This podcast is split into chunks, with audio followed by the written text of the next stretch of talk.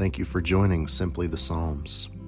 Today's psalm is Psalm 144, a prayer for national deliverance and security.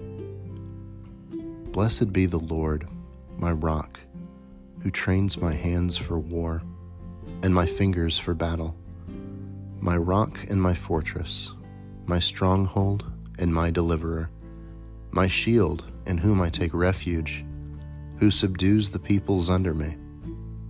O Lord, what are human beings that you regard them, or mortals that you think of them? They are like a breath, their days are like a passing shadow. Bow your heavens, O Lord, and come down. Touch the mountains so that they smoke.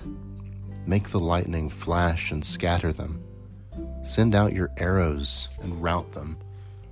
Stretch out your hand from on high Set me free and rescue me from the mighty waters, from the hand of aliens, whose mouths speak lies, and whose right hands are false.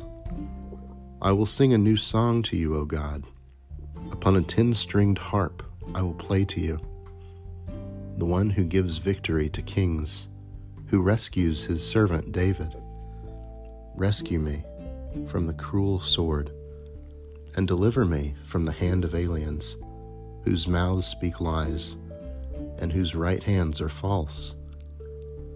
May our sons in their youth be like plants full grown, our daughters like corner pillars cut for the building of a palace.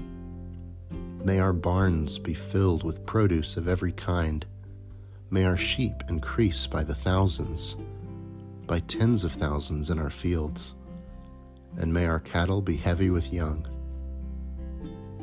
May there be no breach in the walls, no exile, and no cry of distress in our streets. Happy are the people to whom such blessings fall. Happy are the people whose God is the Lord. This has been a reading of Psalm 144. Thanks be to God.